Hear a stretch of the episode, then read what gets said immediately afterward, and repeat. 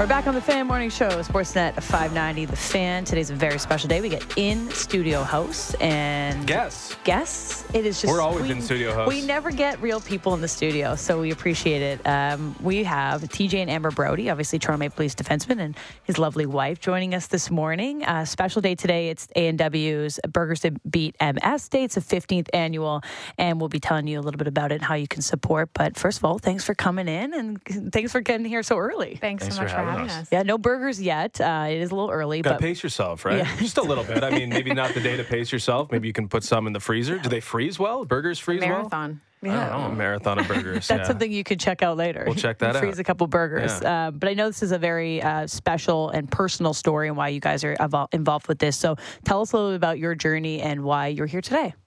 Yeah, I was diagnosed with M S um, about eight years ago. Mm-hmm. Um, so we just thought it was a perfect partnership for us to share our story and just raise awareness for M S and money to mm-hmm. ultimately find a cure. Yeah. Okay, so what, what is M S for people who don't know? Because obviously we want to spread the word. We want uh, people to know how they can help. But what exactly are people help, helping with? What are you dealing with, Amber, on a day-to-day basis? What is multiple scler- sclerosis? Excuse me. It's an autoimmune disease that attacks the central nervous system. Um, everyone's journey with it is so different. For me, I experience fatigue, vision loss, and numbness from my waist down. Um, it's been a bit of a process of acceptance and learning to live with it, but I've made a lot of lifestyle changes, um, focusing on cold therapies and just diet, exercise, anti-inflammatory therapies, all the good stuff. So living, you kind of gave us sort of the Coles notes on living with it, but is it, it is something that affects everyone a little bit differently. Mm, it's something different. That where you have to, you know, do what's best to your, for your body. So are you listening to your body? Is that like the best way to deal with M S and, and to live uh, with the disease? For me, yeah, definitely listening to my body. I feel like after my diagnosis, I'm much more in tune with my body. I'm much more aware of everything that I feel. Um, but yeah, everyone experiences everything so differently. So it's not a one-size-fits-all um, disease. So as a partner, T J, uh, what kind of, how has this helped like with your um, understanding, your awareness? Like how can you support? Um, obviously, it's been a journey that you've both been on since you've been together and being diagnosed eight years ago. Yeah, it uh, took me out of my shell a little bit. Mm-hmm. Um, made me have to be more uh, supportive, obviously, and actually talk a little bit more um, about, my, about her feelings, That's about my good. feelings. Yeah. And, uh, you know, as I'm pretty quiet. So, uh, you know, I think it also helped um, on the ice. Mm. You know, it gives you a different perspective that uh, hockey's not everything. And, you know, uh, sometimes uh, you can, you know, have a bad game and you go home and you got the kids and, mm. and Amber and the pets and everyone. And, you know, that game's done and you move on to the next and, Um, you know, you're, mm-hmm. you're still alive and, you know, living well, so. Yeah, I mean, I think that's important perspective, right? Because this is a pressure cooker market, obviously. And we were just joking. We talked about Michael Bunting not being given a contract offer for ten minutes in the opening block. You're like, we're going to dissect everything. But I, I wonder, like, you know, you're playing in this market, if it makes it easier because you have perspective mm. that others wouldn't have. I think so. Um, you know, I'm getting older, too. So I think, you know, where I'm at in my career also helps. Um, you know, I'm not a young guy that's um, maybe looking at the media and no offense, but uh, it's okay. or reading articles we'll take it. or, I mean, or listen to Jay's content. I don't have like social media, so I'm not getting inboxes and stuff from, mm-hmm. you know, fans. So I think that's, uh, that also helps because, you know, the mental side of it is huge. Um, and the more you let it affect you, the more it does on the ice and off the ice. And uh, the more you can just let it go and, and live your life, the better. There are challenges, though, uh, because you're a pro athlete on the road, right? And and part of this is supporting your wife and making sure that you can help with things like, you know, raising children and being there for the pets and everything, yeah. as you mentioned there. Is that a tough thing to juggle, being away and and, and certainly, you know, have, helping Amber live her best life? I mean, she does a great job when I'm when I'm gone. Um, I'm sure she probably prefers it during the season when I'm gone. They, they get in a routine, yeah. and then I come home and I just disrupt you everything. Yeah. Um, but yeah, when I am home, I try to you know wake up. I try to get as much rest as I can, but I want to you know see the kids before they go to school. Mm-hmm. Um, you know, if I go back to sleep after, then I do. If if not, then I you know go to the rink and get my day started. But uh, you know, whatever I can help around the house to make her life easier, I, I try to do when I'm home. He does it all. Oh, there you go. See, give yourself a little more credit, right? We're chatting with T J and Amber Brodie um, here um, as the uh, A and W Burgers to Beat M S Day is uh, is here, and we're we're talking about what happens when you buy a burger today. So if someone wants to go out and support, what do they do, and how does that help you? Go to your local A and W and purchase a teen burger, and every two dollars goes towards M S Canada. Awesome. And, and so you've obviously been a part of this journey, and you've gone through the trials um, of, of getting better or, or going through the advancements. Where have you seen advancements, uh, if any, in your time of, of having M S and now eight years later? I just think the research has come a long way, as long as different, as well as different like treatments and therapies since ever since I was been been diagnosed. Um, there's so much that I can't really speak to, but um, yeah, there's just mm-hmm. it's, there's been a lot of advancements.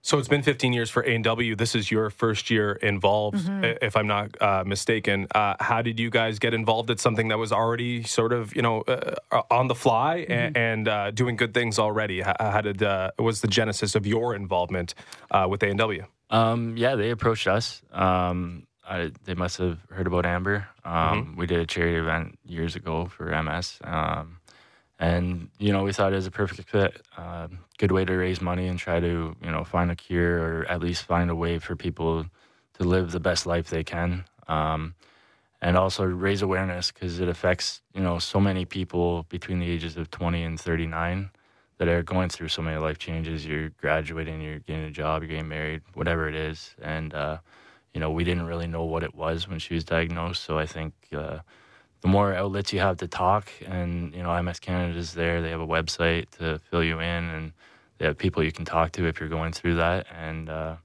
you know, we just yeah. wanted to get the word out. Um, if I'm not mistaken, it seems like women have a much higher mm-hmm. rate, and Canada has a high rate of M S. Um, that's probably something that obviously has helped inspire your story here. But seventy-five percent uh, of of the M S diagnoses are women. Yes, yes. That, that's pretty. Incredibly high. Incredibly high. And that was the first thing that the doctors mm-hmm. told me when we initially thought that was what was going on there. Like, you are like the perfect age and a woman, so you're wow. you meet the requi- or the requirements, I yeah. guess, of the disease, which is crazy. Yeah, the requirements, tough way to put it, but yeah, yeah I understand what you're saying. It, it might be a dumb question because we don't, you know, we're still learning about this disease, obviously, mm-hmm. but do we know why it's higher in Canada, why it's higher in women? Are there any answers to those questions right now? I don't know if there are those answers. I, I mean, we're still learning about it every single day. Mm-hmm. I've looked into it, and all I know is that along, like, the border between the U S and Canada, it's, like, the highest rates. Uh, why that is, I have no idea. So where are you now in terms of, like, dealing with your reality, right? Like, mm-hmm. I'm sure it hit you over the head when you were first diagnosed, but you're you're you're, you're mentioning how you're finding ways to live with it. You've changed your lifestyle. Mm-hmm. How far have you come in terms of, you know, coming to grips with being diagnosed with M S? Yeah, I think I've definitely come to terms with it. And um, there's a sort of a grieving process, but also an acceptance. And then once you kind of learn to live with it, um, I think the mental portion of it is is one of the hardest things that not a lot of people talk about. Um, it's just the, the the mindset shift of just being grateful for every day, as you don't know what tomorrow's mm-hmm. going to bring. Um, so definitely, I appreciate it, and that way, it's been a, kind of a blessing in disguise.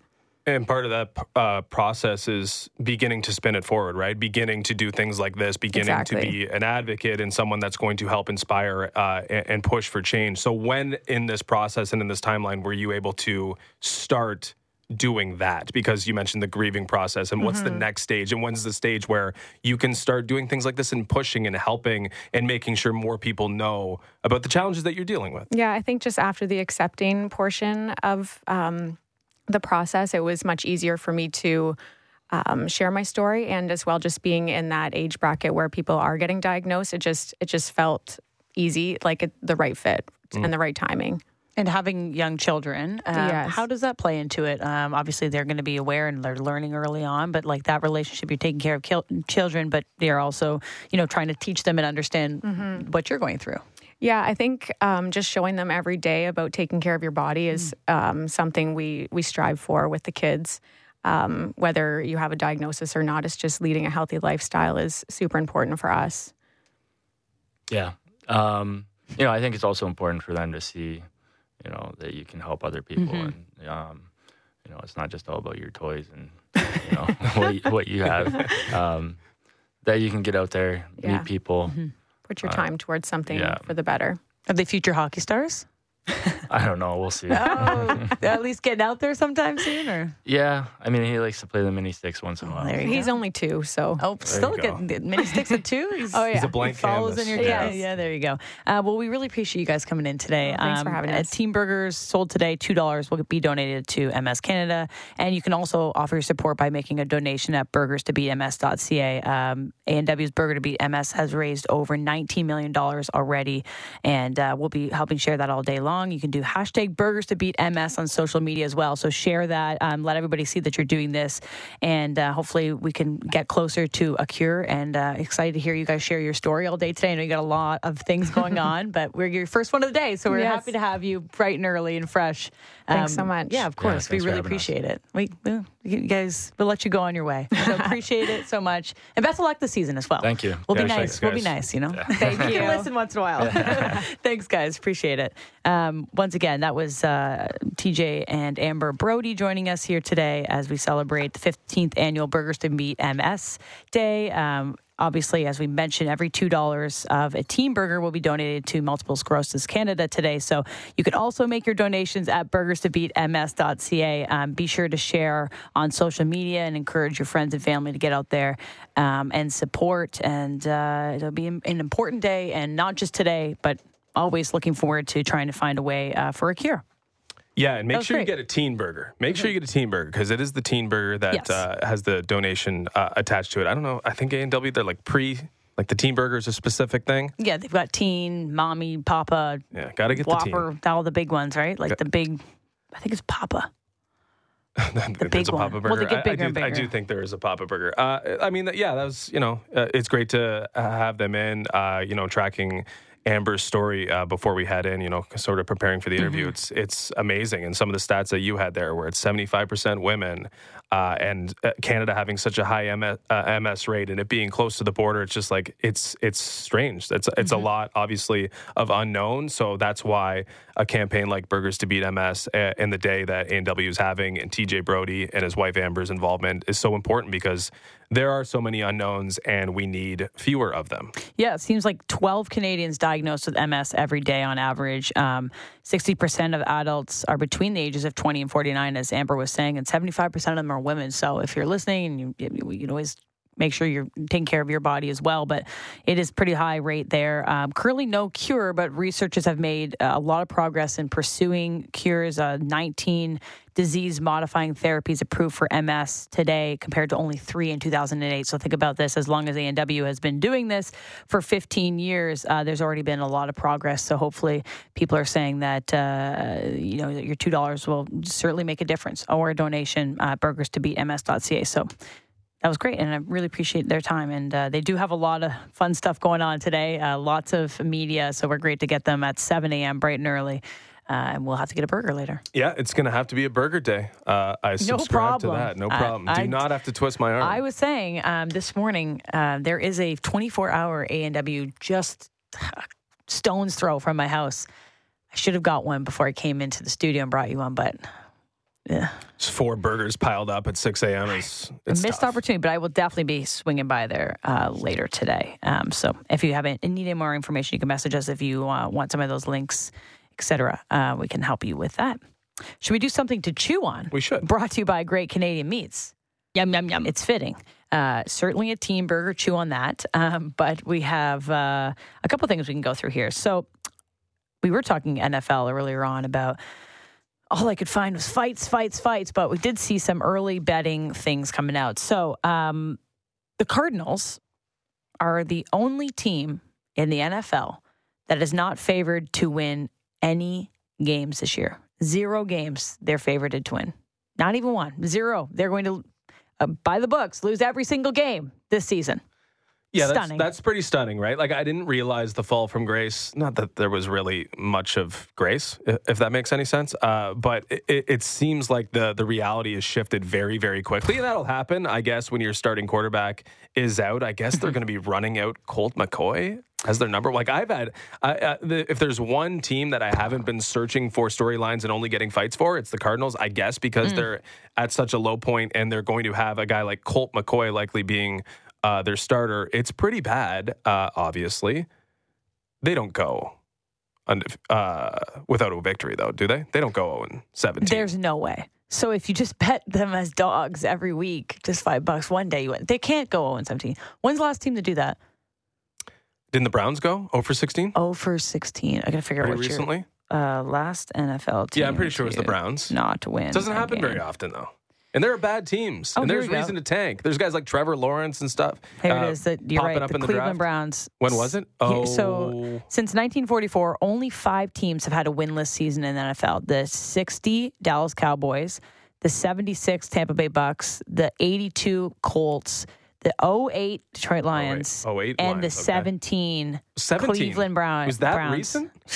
the, I was thinking oh eight, but it was the Lions. Always trust Wikipedia. Uh, yeah, you do. You always trust Wikipedia. Just uh, blindly reading that from the internet. There you go. The Cleveland Browns have kind you of know. turned things around just a little bit. They got they got a good roster now, so it can happen quickly.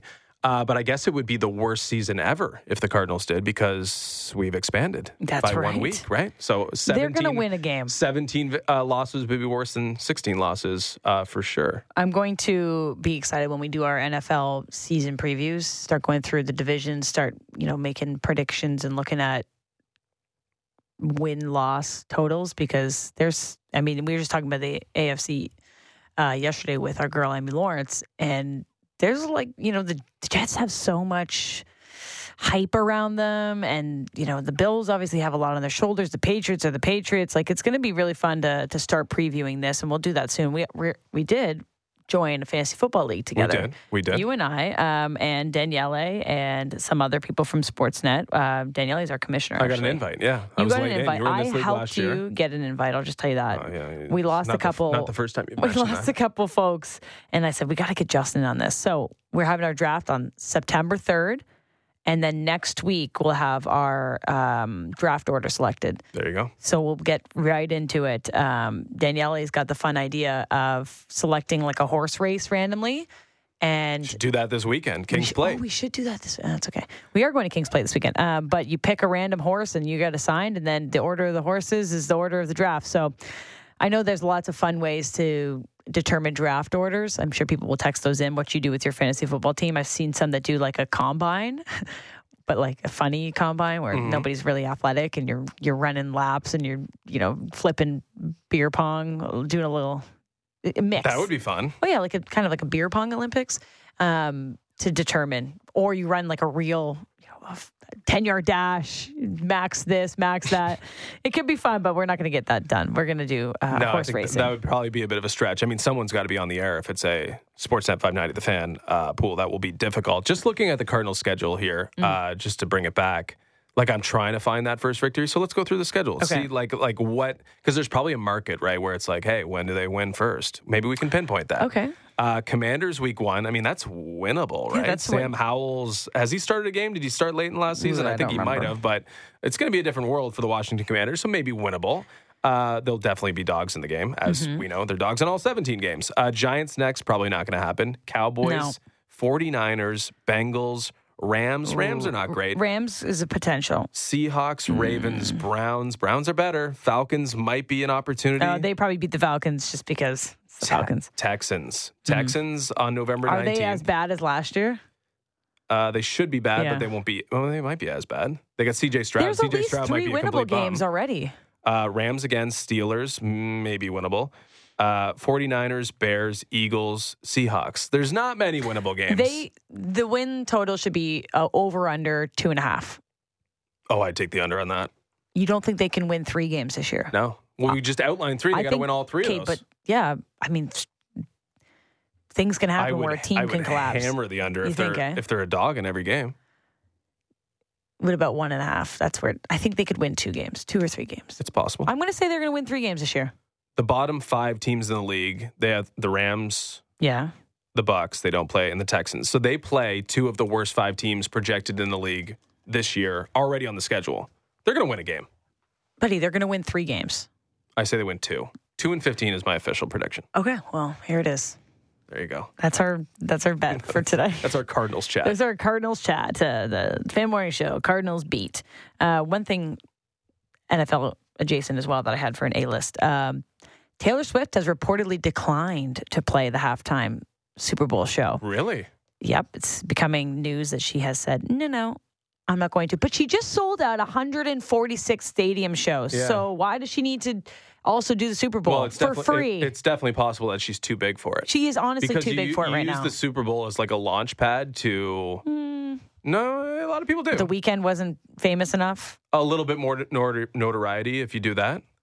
And if someone has an album coming out, maybe they do it. Maybe I know you're busy. Definitely the authority on this, but yes. In my mind, it's Rihanna, been like, I think oh, she was big enough. Eminem, they're big Lady enough. Lady Gaga, but they're also getting back into the public conscious, and this is a great way to do it. Mm. If there, if there's like an album she that's coming out, she is the public conscious. Who, Taylor Swift? Yeah. yeah, she is. She's, she's honestly beating, too big for she's this. She's the beating heart of pop culture. Yeah, so you don't have to do it. I, I, you're right. It was like Rihanna last year, and she was kind of snooze fest for a while, and now she's having a baby, so maybe it was. She didn't have an album associated with it. Though that was just like, hey, I'm still Rihanna. But then remember, and she was still Rihanna. She was leading Spotify streams, and she like came back into maybe she needed just a little the pay boost. And yeah, then you it get was a little bump. Eminem, Doctor Dre, Snoop Dogg, Kendrick Lamar, and Mary J. Blige. That was that. This, they haven't done anything new either. No. Yeah, my theory is completely. The bonk. Weeknd, he's always doing something new.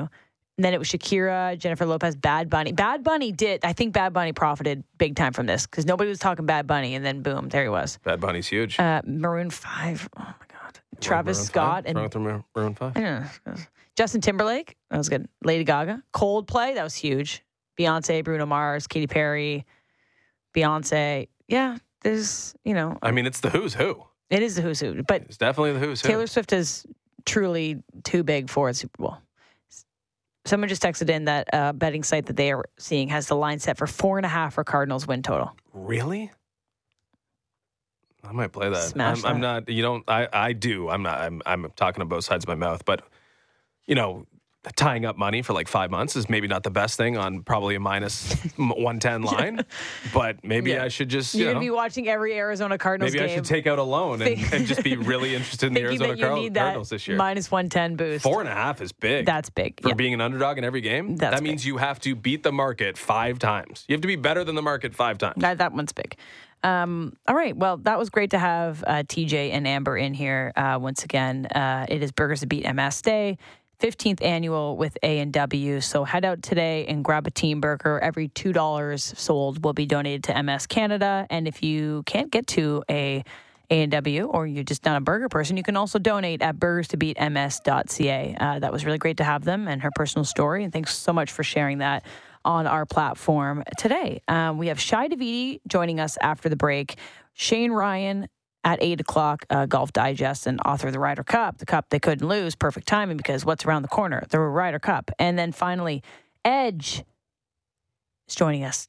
Mm-hmm. Hall of Famer, W W E's got a big, big weekend. His twenty-fifth anniversary this Friday at SmackDown at Scotiabank Arena. It's going to be very busy in the city, um, seeing what he's going to bring. It's a big match. It's a big one. So uh, we'll see what happens. We got Edge at eight thirty and Awake and Rake. Oh, that was bad yesterday. So let's It's okay. If you're going to be that. wrong, be very wrong. That's right. Don't be slightly wrong. Just be very wrong. Yeah. Um, all that's come. Fan Morning Show, Justin and Ailish, Sportsnet five ninety, The Fan.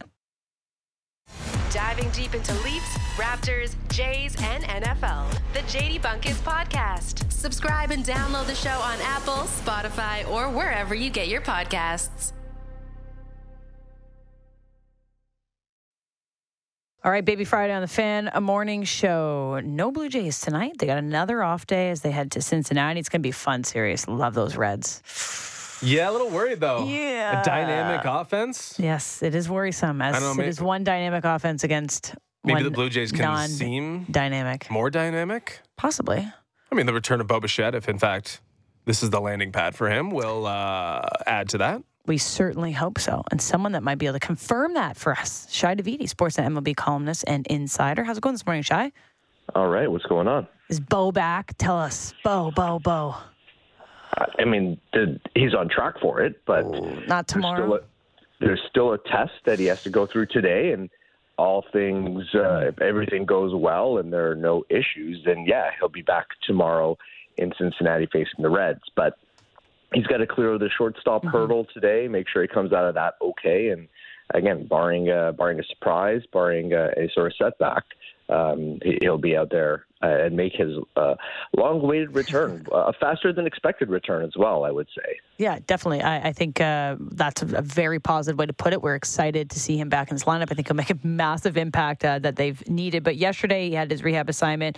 It looked like a pretty good start as a D H. Um, I think he went two for three, got a pair of singles, and scored a run. Um, that is step one, and obviously the shortstop is going to be very important as well. Um, encouraged by what you saw just at the plate yesterday with Bo. I think the the best part, if you're a Blue Jays fan, just hearing him afterwards saying, yeah, it was pretty good. And uh, I thought it's kind of funny, very typical Bo, uh, saying like he almost wished that he had been stopped at third on that first to third play, because the deceleration is actually the, the the bigger test for him as opposed to just the running. It's the slowing down and the cutting side to side that is really the, the hurdle to, to clear. Uh, but I would think that that built a, a, a significant amount of confidence in the knee for him, uh, having to boot it first to third and score right there. So, uh, you know, I think the the fact him getting two hits uh, is no surprise. I mean, I mean, one, he just gets hits, but uh, he felt comfortable hitting all along. It's really the deceleration and the, you know, range plays piece that is the one where I think it was looking to build a little bit of confidence. Yeah, you can't be going base to base like a softball beer league that's, you know, out of control in the sixth inning. So uh, that's an important hurdle to overcome. And I guess if he's joking around about it, it's probably uh, a good sign. Let's go through what we saw at triple A. Uh, Chad Green was on the bump. Uh, an inning and a third, three Ks, thirty pitches. Uh, we got some information from Arden Swelling on the broadcast that, yeah, that's kind of going to be the role where it could be, you know, multiple batters over multiple innings. Is that how you see it? Like, and if we're looking, I guess if we're looking back, you know, was Chad Green's importance to this bullpen maybe understated three months ago, given kind of what it seems like the Blue Jays are preparing to use him as? I mean, I don't know that I would say it was understated. It's it just hasn't been certain because, again, he's coming off Tommy John surgery. You can't, you, you don't know one hundred percent what it's going to look like when he comes back. But, uh, you know, he was sitting ninety-four. He was up to ninety-five point three in that outing yesterday. I think that is, uh, that's pretty significant that, you know, his stuff is, is pretty close to there. I mean, there's still maybe a little bit more upside from a velocity standpoint, but you know that uh, that that's going to play uh, if he's got his good command and the sliders working, and that seemed to be the case. He struck out three in that outing, an inning and a third, and, and look, I think he returns to a bullpen where he doesn't have to come in and be Chad Green from the Yankees that we all know. He just has to be fine. And I think that's a bit of a relief that, you know, the this bullpen is set up that it's not dependent on him to be really good in leverage in a way that maybe a couple months ago it, it looked like he might have. So the he's just going to make a good bullpen even better. And then, you know, once Trevor Richards returns as well, and it looks like Trevor Richards is going to be back on Friday too, I mean, you're talking about uh, a pretty incredible bullpen where, you know, a, a Chad Green coming off T J might be uh, might be right at right at the bottom of that bullpen. Yeah, it is pretty uh, impressive, uh, and if it's supporting a really strong staff, which it has to this point in the season, uh, c- certainly the Blue Jays pitching will look formidable. Uh, it looked a little weak last night, though. Kevin Gausman giving up seven runs, five earned over five, and a third, striking out four. He walked three as well, which doesn't seem like it's very characteristic uh, of Kevin Gausman. I think what was interesting about his outing is that he abandoned the splitter just a little bit. What did you make of uh, his outing and his pitch selection in particular? Yeah, really weird. Um, and and and you mentioned uncharacteristic. I think that outing in general was sort of uncharacteristic, and I'm not sure whether he didn't have a good feel for the splitter or, um, you know, both he and John Schneider felt that the Phillies were sitting on it, so that altered their, their game plan. Uh, it certainly might be that they were reading what the Phillies were doing and, and adjusting there, but yeah, it was uh, just just like a, an unusual outing for him, and he said he didn't feel like quite himself, and uh, you know that's going to happen over time. And I, I still look at at that outing. And, you know, if Santiago Espinal makes that play to end the fifth, you know, you're through five at three runs, and maybe that sixth inning is playing out a little bit differently, and you're just moving forward in a bit of a different fashion. And perhaps that outing gets uh, – it looks more like a, a nice sort of uh, fought through it without his best stuff outing as opposed to uh, a bit of a mess that it turned out to be. So it, it's funny how how much – one play can sometimes change the entire perception of an outing, uh, but certainly not where Kevin Gausman wants to be. And, you know, he, he's talked about, he talked about wanting to make a couple of adjustments uh, ahead of, ahead of things, uh, ahead of his next start again in Baltimore against the Orioles. And so uh, definitely going to be an important few days for him.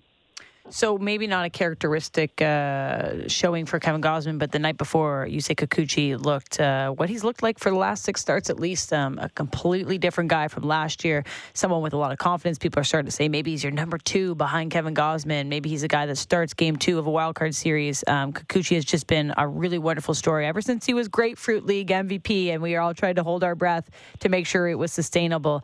Um, how... How impressed have you been with Kikuchi? And uh, maybe are you thinking long-term in terms of where he might rank in this rotation when and if the Blue Jays do make a post-series run here? Well, he's certainly changed a lot of uh, a lot of minds about him.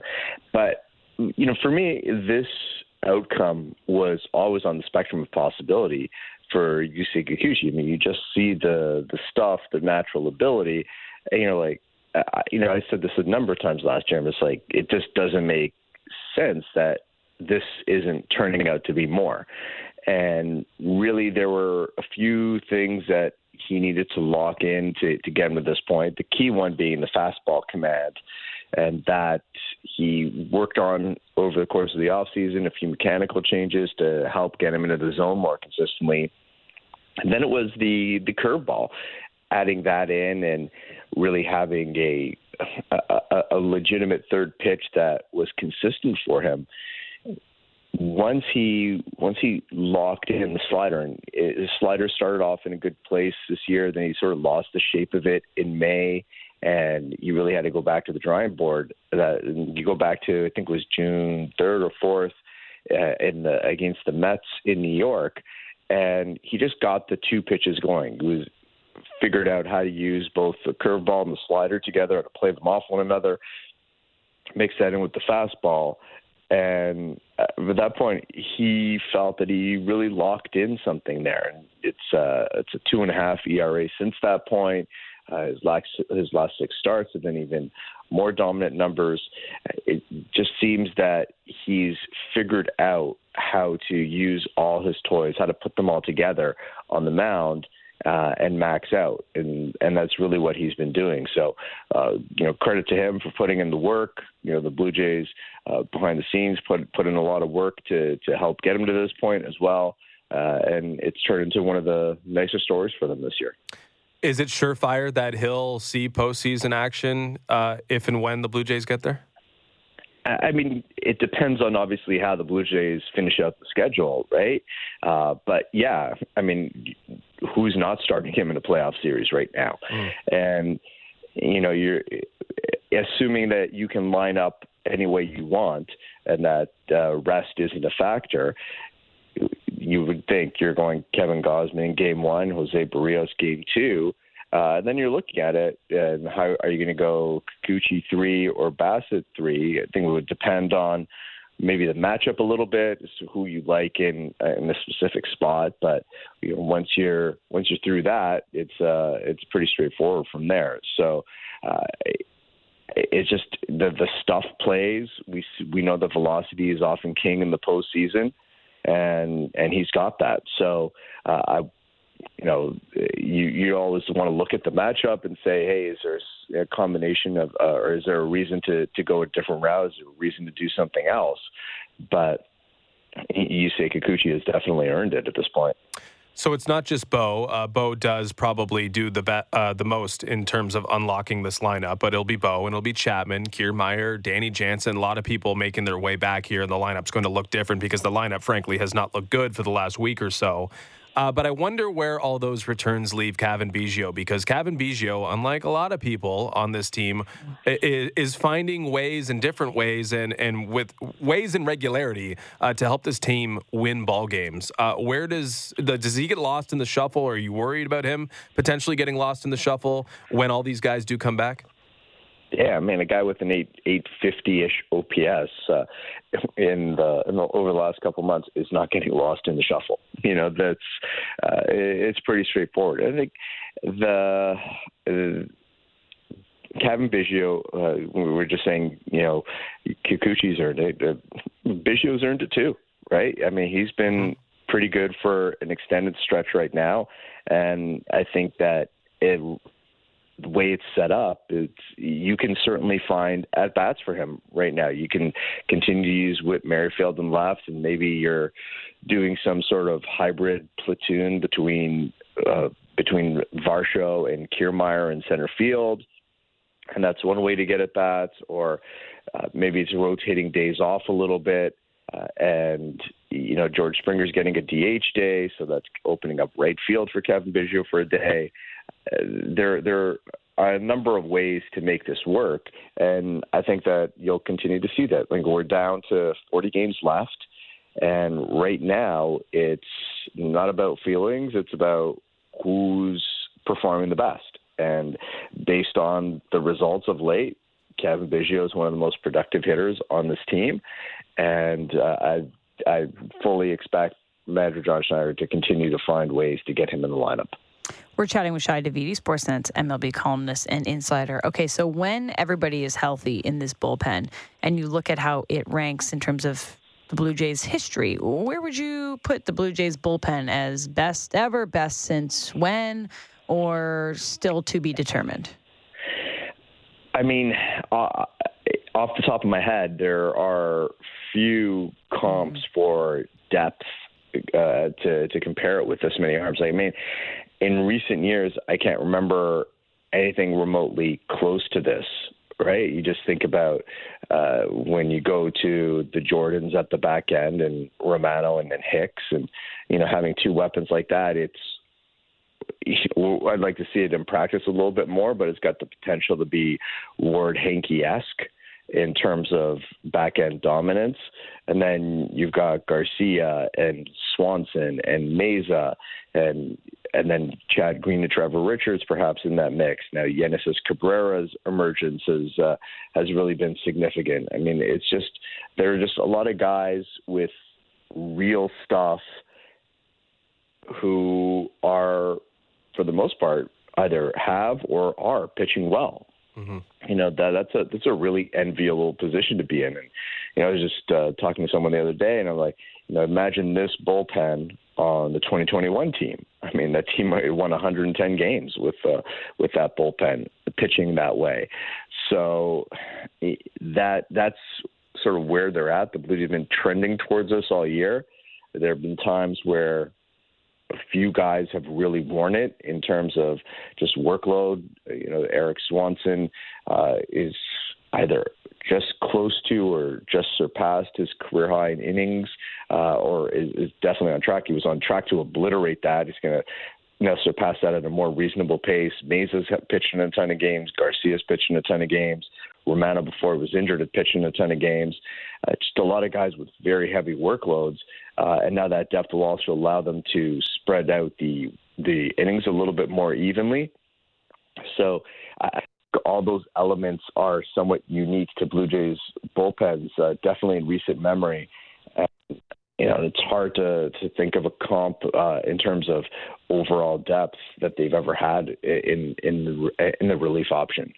Uh, we were kicking around this question, Shi Davidi of Sportsnet on the line uh, yesterday um, uh, about the strength of the bullpen, and, and and the Blue Jays might have both. They might have uh, both the best two or three that they're going to see in a series, or that a team could offer in a, in a postseason series, and they might also have just the best complete set of bullpen arms. But what's more valuable to you in the postseason, having the best two or three arms, or having the best bullpen that runs, you know, eight deep?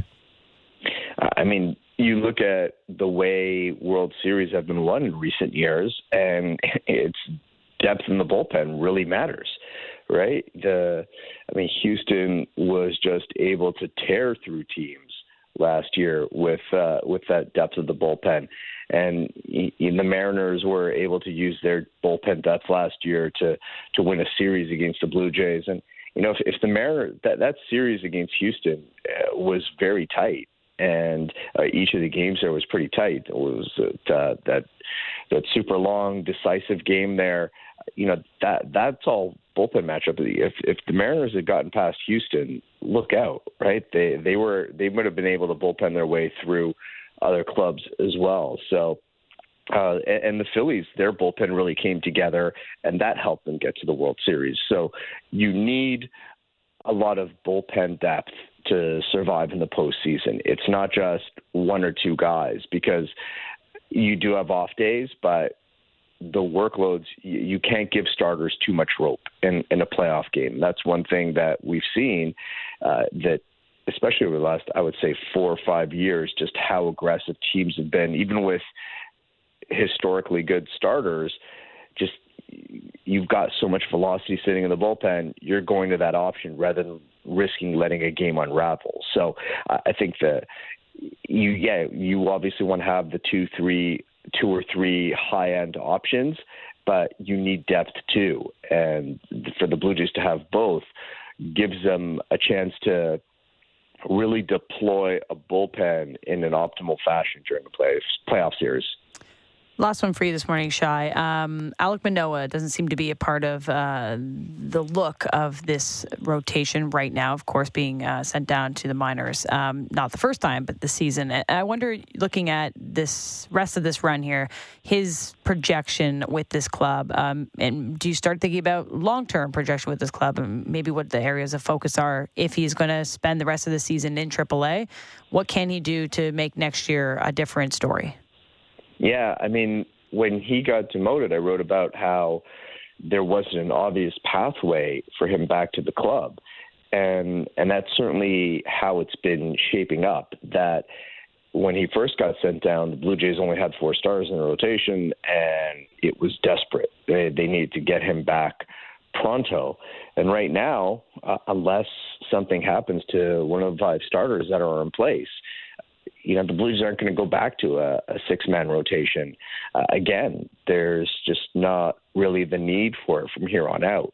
So uh, all he can really do is just keep finding the form that he needs, uh, th- that he had in the past at triple A Buffalo, pitch as well as he can, be ready in case something happens to, to jump in and, and help the team out. Uh, otherwise, it's just resetting yourself and being in a good spot for the off season, carrying that into your winter, working on whatever points uh, he feels that he needs to get himself right for the following spring. And then I would guess, I don't know this for a fact, but I would guess that the Blue Jays would maybe bring in someone who could potentially compete with uh, with him for a job uh, in the rotation next spring, hoping that it's him who wins it. And and then move forward from there. So uh, when, when you think about how Manoah was positioned coming into the season, it's pretty shocking to, to say that. And, you know, I would fully expect him to find his way back and uh, be a, a good starter again in the big leagues, because there's just too much talent there for this type of year to repeat itself. But I just think the way everything's played out and the way the Blue Jays have handled situations like this in the past, that would just seem to me uh, to be the, how the Blue Jays would move forward with this. And, you know, it's not, I mean, the minor league piece is a little bit different, but it's not completely different from Yusei Kikuchi and how that played out. Whereas he came in this year having to, to win that job in the starting rotation and convince everyone that it was going to be him moving forward and that he was ready for it. And Manoah may have that a little, may have that uh, in his future, uh, at least based on the way things are situated right now. Who would have thought that uh, the way we felt about Alek Manoah last year is the way we feel about Yusei Kikuchi this year, and vice versa? It's like they flipped the script. Uh, so at least one of them is uh, is doing what we need right now for the Blue Jays. Uh, off day today, so we appreciate you jumping on, Shi, and enjoy baseball this weekend. Yeah, no problem. Have a great weekend, guys. You as well. That's Shi Davidi, Sportsnet M L B columnist and insider. And the Blue Jays off today as they head to Cincinnati for a three-game set against the Reds. Nice six forty start times for tomorrow and Saturday. Is Hyunjin Ryu ending the season with some M V P internally vote, uh, votes? No. He might, because he kind of just allows for the fi- the Manoah thing to not be an issue. Like, I'm talking down ballot, okay? I'm not saying he's competing with Bo Bichette or Kevin Gausman or even Yusei Kikuchi, but in terms of, like, small, little important items, his return, making it so that they actually had five starters, that's going to be the difference between maybe making the playoffs and not. I think it very, very well could be. I'm getting down ballot votes. Okay. Number five on my ballot. We'll see. We'll see. Uh, yesterday was a very good day off the field for the Blue Jays and Jay's Care. The broadcast auction was going on all day. Ivanka Osmac killed it, uh, doing all the live updates. Super fun day at the ballpark. Blue Jays didn't get a win, but Jay's Care certainly did. They won. They raised half a million dollars roughly uh, with yesterday's broadcast auction. They all, they, uh, it's incredible. Uh, also the third largest M L B fifty-fifty in history uh, with Jay's Care was yesterday. I'll get the exact numbers for that in a second. Um, really, really proud to see everybody come together to help Jay's Care out. There's a lot of incredible things to be auctioned on.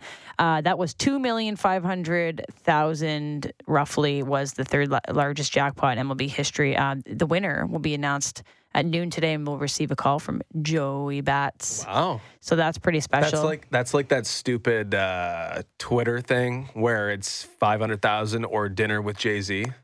Have you seen that? No. It's like, what would you rather have, the call or the two point five mil? The two point five mil, but I want yeah. the call from Jose Bautista we, as well. Yeah, you can get both if you want. Um, he hands you a massive check. That'd be pretty That's cool. a moment. There was a lot of things being auctioned off last night, but I was very proud to see that one of the highest bid on items was to sit with Ben Wagner and watch him call a game in the five ninety broadcast booth. So I think Wagner that, has pull, man. That might have been one of the most profitable things that were auctioned wild. off. It was incredible. And us being in that booth uh, we know. for one day, I mean, that is an unbelievable place to watch a game, but hearing Ben doing it live, that would it would be really, really cool. I don't know if it's fishing with Buck Martinez, but it's really, really cool. I did hear yesterday during the broadcast that Buck threw in, I'll go fishing with you on one of the oh, yeah? on the, one of the uh, spring the spring training package. So if you won that one, you also get to go fishing nice. with Buck Martinez. Where where is uh, Looney Dogs with Eilish? They didn't ask me. I mean, that, that goes. I'll give that out for free. That goes. I will give that out for free. How much do you, what do you think the bid is? Looney Dogs with four far. At least a dozen dogs worth. We need to start escalating these ideas. Uh, there is one last thing, though. No, how much are you going to, how much is the auction going to go Yeah, for? Like at least a dozen dogs, twelve bucks.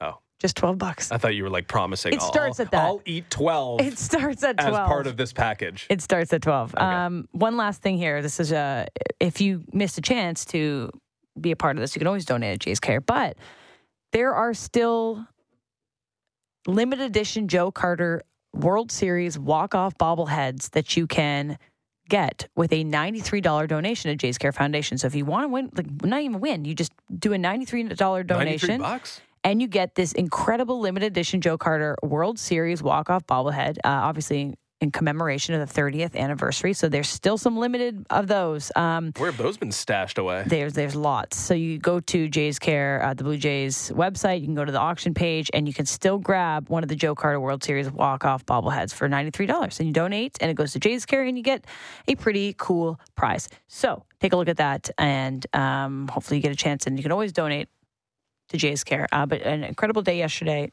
and looking forward to it again next year. So for one hundred bucks today, three teen burgers, one Joe Carter bobblehead, and you're doing a lot of good. Incredible math. You might need to pay a little extra on tax, but I think about one hundred will get you there. Don't worry. Just one hundred bucks. Yeah. That's, all right. That's one hundred well spent. I think so as well. Uh, one final hour here on the Fan Morning Show. Shane Ryan joins us after the break. Talk a little about Ryder Cup. Big stakes in the golf world ahead. And then Edge joins us at eight thirty. W W E Hall of Famer. He was here in Toronto for W W E SmackDown on Friday night. A big one, his twenty-fifth anniversary. Lots to come on the Fan Morning Show.